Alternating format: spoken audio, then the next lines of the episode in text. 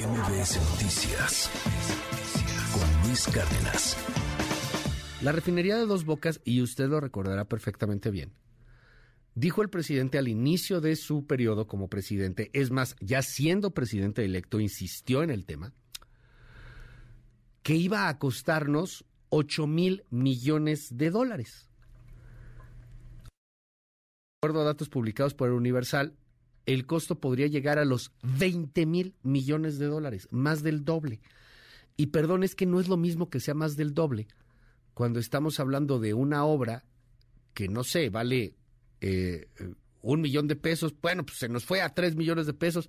Sí, es, es, es, es duro, es mucho, pero vamos, se puede llegar a pagar. Este, o sea, el, el daño al erario, si es que está, no es tan grave. Pero ya cuando hablas de que 8 mil millones de dólares era una lanotototota, y no va a ser esa lanotototota, sino que más del doble, pues la cosa empieza a preocuparse. Tengo en la línea telefónica al eh, director de la consultora energética GMEC. Él es Gonzalo Monroy, usted lo ubica perfectamente bien, uno de los mayores expertos en energía en este país. Te abrazo, querido Gonzalo. ¿Cómo estás? Buenos días. Mi querido Luis, muy buenos días. Oye, y además TikToker también, ya te seguimos ahí en tus redes, bien activo siempre en el TikTok. Te mando un, un abrazo con toda admiración. Oye, ¿qué pasó? ¿Por qué nos salió más caro? ¿Y si nos está saliendo más caro? Sí, de hecho, fíjate, empezaría por ahí. Ayer, dentro de muchas cosas que no son comprobables o muchas aspiraciones precisamente del, del presidente López Obrador, creo que a todos sorprendió el excesivo uso futuro de los tiempos, muy poco de lo que se ha hecho, mucho de lo que se va a hacer. Ahí cabe un, un nugget de información, una pieza muy valiosa. Y nos habló de cerca de 24 mil millones de dólares de todo lo que han hecho en las refinerías de Deer Park y de Dos Bocas. Y uno al desmenuzar los datos empieza a aparecer cosas importantes. Sabemos que a todas las refinerías en el acumulado de esta administración le han puesto aproximadamente 1.800 millones de dólares. Deer Park costó 2.400 millones de dólares ya con la deuda y los inventarios, lo cual nos deja un costo por arriba de los 20 mil millones de dólares. Y ahí es donde vale la pena detenernos un poco, Luis, porque es la primera vez en un documento oficial, un informe de gobierno, donde el presidente López Obrador no solo confirma, bueno, no desmiente, confirma la cifra que nos había adelantado el Universal.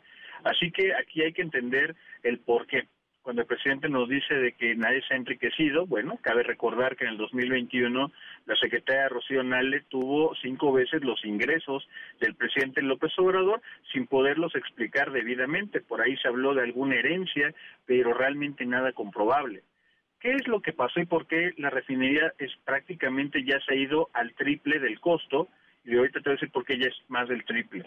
La primera es, tiene que ver con una pésima planeación. No hubo planeación debido a la prisa, la urgencia de mostrar un proyecto insigne, que es la refinería de Dos Bocas, se utilizaron y se literalmente se improvisaron muchas cosas. Se tomó la ingeniería básica y de detalle de la refinería Bicentenario, la de Felipe Calderón en Tula, y trataron de trasladar todos los datos y todas las obras, toda la infraestructura prácticamente a dos bocas y empezaron todos los problemas. Te detengo ahí un momento, pues ¿qué no era de la India? ¿Qué no se había ido Rocío Nale a la India y ahí tenía tecnología de, de punta porque en la India sí habían logrado construir una refinería en tiempo récord y cosas por el estilo?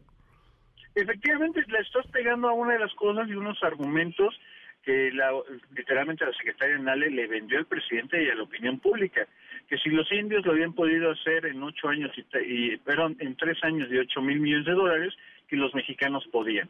La secretaria, ya lo habíamos advertido desde 2019, no había visto el panorama completo. En primer lugar, la refinería de Yamnagar, la más grande del mundo, ese proyecto era simplemente una expansión, ya era aprovechar todos los costos hundidos y las obras existentes. Hacer una refinería desde cero era completamente más complicado y completamente más caro. Obviamente estos datos, esas pequeñas minucias, si lo queremos llamar así, se le olvidó ponerlas a la secretaria Nale. Y obviamente, tan solo para darte un ejemplo, cuando vimos la adaptación del terreno, que trataron de llevar la ingeniería de, o los planos de la refinería Bicentenaria Dos Bocas, se dieron cuenta que ni siquiera cabía en el terreno.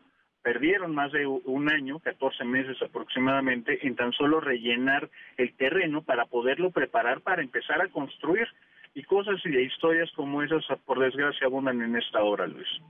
Oye, dime algo, eh, ¿salía más barato por lo que acabas de decir comprar eh, 10 refinerías de Deer Park, 13 refinerías de Deer Park, no sé, que, que, hacer dos bocas? O sea, las otras, aunque sea, ya están funcionando y si le íbamos a apostar a petróleo, pues, pues adelante, ¿no? O sea, mejor comprar las que ya estaban hechas y funcionando que hacer el monstruo este.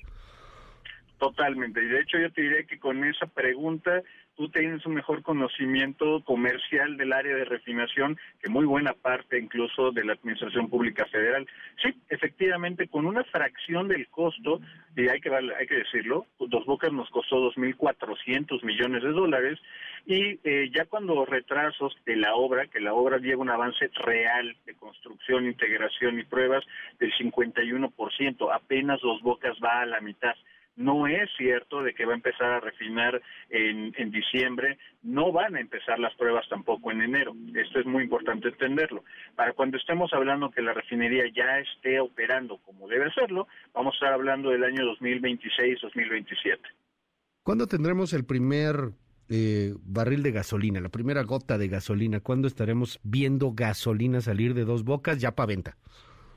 Eh, yo te diría de que el periodo de pruebas, vamos a estar hablando de 2025, pero aquí, ojo, ahí me voy a detener un poco, Luis, porque esa no creo que sea la pregunta correcta, y te voy a decir por qué. Eh, eso es prácticamente como decir, bueno, me acabo de construir un auto para avanzar el primer kilómetro. Eso sería un desperdicio total.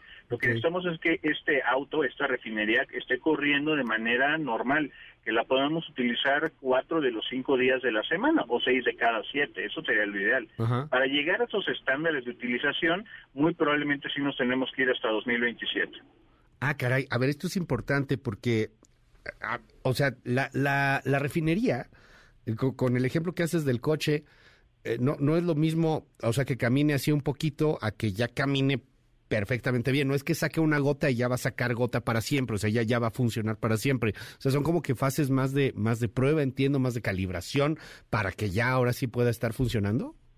Efectivamente, y aquí qué bueno que nos detenemos en esa parte, Luis, para entender de que una refinería es sobre todo un proceso, eso es de lo que se trata, y no puedes hacer una, unas pruebas de plantas individualmente, no pruebas individualmente los frenos, no pruebas individualmente la transmisión, todo tiene que operar en conjunto y sobre todo en armonía. De otra forma vemos como un auto se desviela, por desgracia, que es la experiencia de Pemex, las plantas empiezan a tener incidentes, llámese algún incendio, llámese algún paro no programado, etcétera.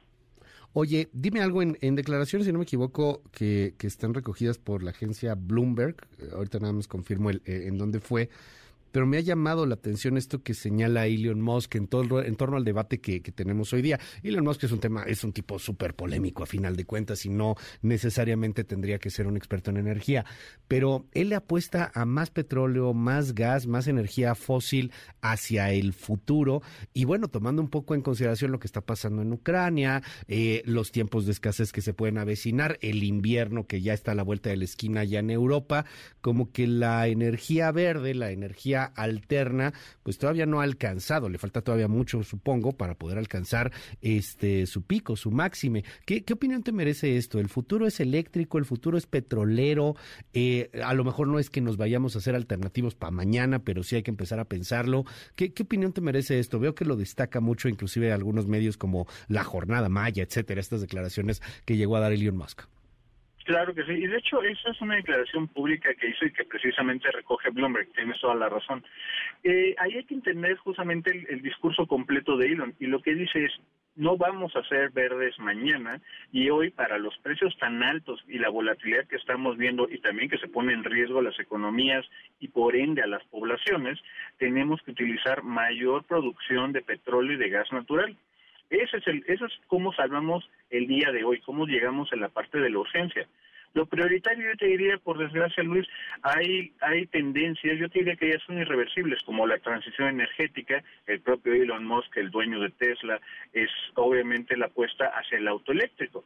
Y ahí hay que poner justamente ese tipo de cosas. No es el fin del petróleo como algunos eh, aspirantes o suspirantes presidenciales quisieran verlo. Hay que entender de que los combustibles, por ejemplo, la gasolina, el diésel, esas sí van a seguir bajando. Lo que vamos a ver es, vamos a ver el petróleo utilizado más como un precursor químico para los plásticos, para tener aleaciones más resistentes, más ligeras, biodegradables y empezar a entrar a una nueva época, sí, mucho más ligera en términos de utilización de carbono y obviamente también más eficiente en utilización de energía. Pero ese futuro todavía no está aquí, Luis, tenemos que construirlo. Y para construirlo, para llegar allá, esa ruta, por desgracia, pasa por el uso del petróleo y del gas natural. Ahora, esto que acabas de decir también me impacta porque no entendemos muchas cosas, no somos expertos en energía. O sea, uno podría pensar así como que de bote pronto, echándote el cafecito, pues la refinería la cambiamos y ya nos hace plástico, ¿no? ¿O qué no es tan fácil? Eh, de hecho, no es nada fácil. Lo que pasa es, y le acabas de pegar un punto fundamental, todo mundo, o muy buena parte de los analistas, aplaudiríamos que fuese ese el caso. El problema es de que no es la, producción. Incluso voy a retomar las palabras de la secretaria Rocío Nale.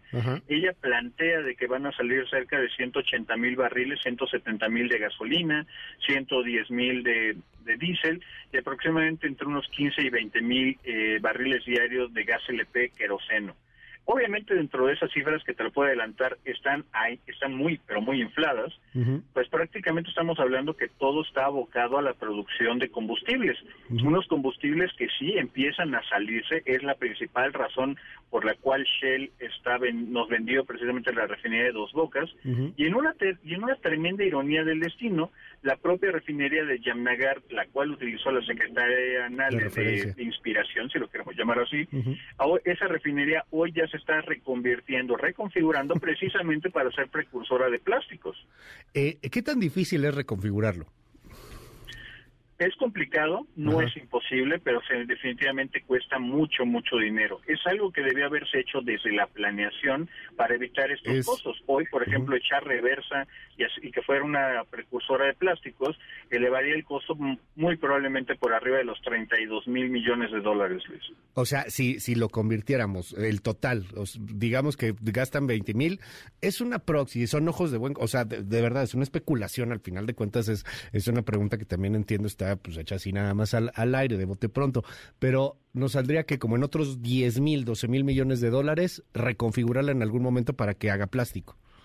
Efectivamente, una parte, y ahí estoy incluyendo en esta estimación de bote pronto, una, la cancelación de las obras ya realizadas, o, en ese caso, la cancelación de las órdenes de los equipos que ya se compraron y obviamente adaptaciones en términos de la reingeniería, porque no es de, que lo vamos a hacer, valga la expresión, de enchilame otra gorda. Tenemos que hacer muchos estudios precisamente para hacer esta integración de la manera adecuada.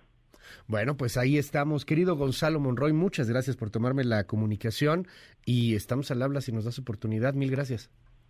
Por supuesto, querido Luis, te mando un tremendo abrazo a ti y a todo tu público. Oye, rápidamente, ¿nos das tus redes, tu TikTok? Este, ¿Cómo te seguimos? Claro que sí, en TikTok como Go Monroy, ahí ando poniendo contenido mucho más digerible. muy bueno, ¿eh? Y una conversación más extensa ahí en Twitter como G Monroy Energy. Mil gracias, Gonzalo. MBS Noticias con Luis Cárdenas.